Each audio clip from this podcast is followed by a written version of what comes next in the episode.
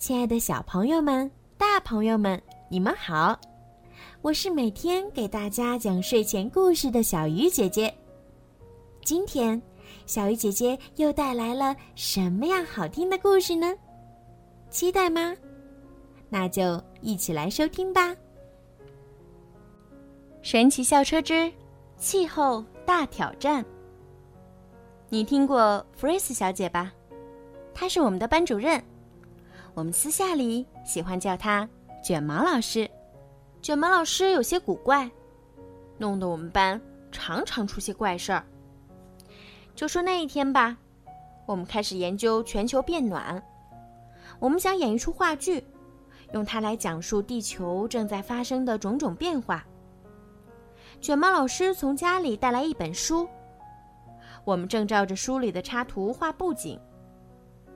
蒂姆说：“卷毛老师的书可有点老啊，他出版的时候，地球还没开始变暖吧？”旺达说：“我要上网搜一搜，找几张新图。”他正想去电脑上找，卷毛老师已经出了门，还招呼着：“同学们，快上车！”记得把我的书也带上。我们还不知道要去哪儿，卷毛老师就把我们赶进了校车。他按了几个按钮，又拉了几下操纵杆，校车就向北冰洋出发了。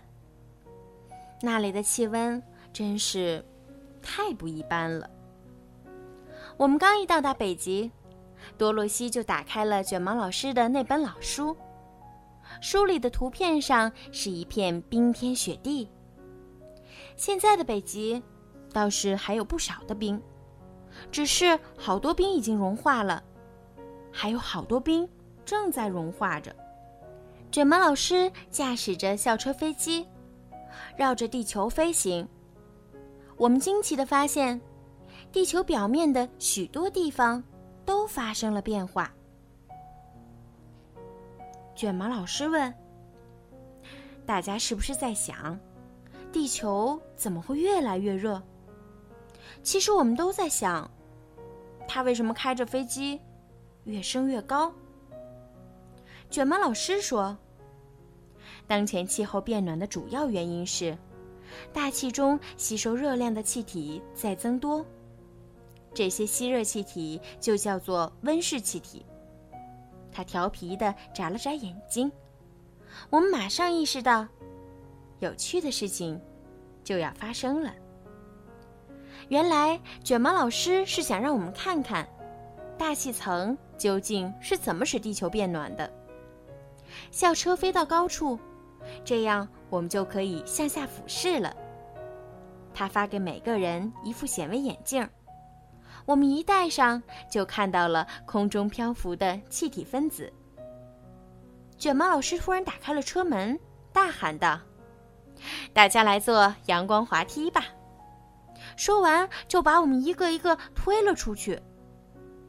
我们各自顺着一束阳光滑向地球。我们的光束轻柔地降落在温暖的土地上。热气从地面升起，我们发现自己又随着热气向上升腾了。卷毛老师大声说：“多么难得的机会呀！我们正好去了解一下什么是温室效应。”不过，我们并没有离开地面多远，就被温室气体吸收了。我们又随着这些热量回到了地球上。就这样。地球上的温度又比以前高了。我们回到了地球上空，向下一看，有很多的二氧化碳正在升腾。卷毛老师说，人们燃烧各种化石燃料时会释放出大量的二氧化碳。哦，这下我们知道是什么引起了气候变化，主要是人，也包括我们。这个发现让我们大吃一惊，也让我们很恐慌。怎样才能阻止全球变暖呢？我们沮丧地问。卷毛老师说：“一个办法是尽量少用能源，另一个办法是使用替代能源，也就是使用那些产生温室气体很少，甚至根本不产生温室气体的能源。说完，卷毛老师就把我们赶回了校车。不管愿不愿意，我们都还是坐上了校车，跟着卷毛老师去了解那些替代能源。卷毛老师带我们去参观了几种发电机。多数发电机需要燃烧化石燃料，来转动涡轮机，产生电流。但使用替代能源的发电机就不需要化石燃料。在郊外，我们看到了另一种发电方法——风车，用风能发电。一大片风车在风中哗哗地转动着。卷毛老师说：“一切运动。”都带有能量，而能量就可以变成电。我们的校车在飞过一片沙漠时，忽然咔嚓一声响。我们向窗外一望，哎呀，飞机的翅膀掉下去了！我们惊呼：“弗瑞斯老师！”可他只顾着给我们讲替代能源的事情，根本不理睬我们的呼叫。他正指着我们正下方一个巨大的太阳能发电机，滔滔不绝地讲着。校车在失去机翼的情况下强行着陆了，嗯，应该说是水上着陆了。我们掉在了一个太阳能加热的游泳池中。卷毛老师还在唠叨着，告诉我们，太阳能电池不用涡轮，也不用叶片。而是直接从阳光中获取能量。离开游泳池，水上玩具又变回了校车。我们坐着校车回到了市区。一路上，我们看见很多人已经在身体力行、想方设法的节省能源了。比如，很多人没开私家车，而是乘地铁、公共汽车、出租车、骑自行车。也有不少人选择驾驶更加节能的汽车。也就在这时，卷毛老师拉动了一个绿色的拉杆，小车一下子就变成了混合动力车，同时装备热动力源和电动力源的汽车。弗瑞斯老师，现在我们可以回学校了吗？我们央求着。我们出来的太久了。卷毛老师听从了我们的劝告，这可真是太阳从西边出来了。我们回来了，卷毛老师大声宣布，把校车停在了停车场。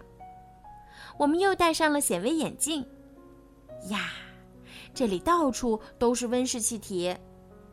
我们必须从现在就开始节约能源。卷毛老师高声唱着：“环保，环保。”环保，回收，回收，回收。我们行动了起来，先从改变我们的校园开始。这里有很多地方需要改进。然后我们给市长打了电话，还给总统写了信。我们告诉所有人，减少温室气体排放，让我们从现在做起。最后，有我们自编自演的话剧。在学校剧场里上演了，话剧的内容就是我们这次校外教学活动中的所见所闻。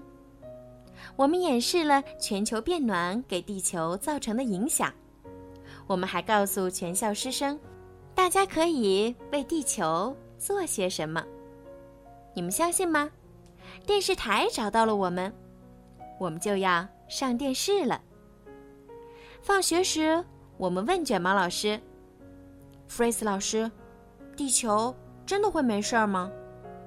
他回答说：“我希望如此。每个人、每个城市、每个国家都要行动起来，一起努力，这是我们唯一的出路。”好啦，今天的故事就讲到这儿啦。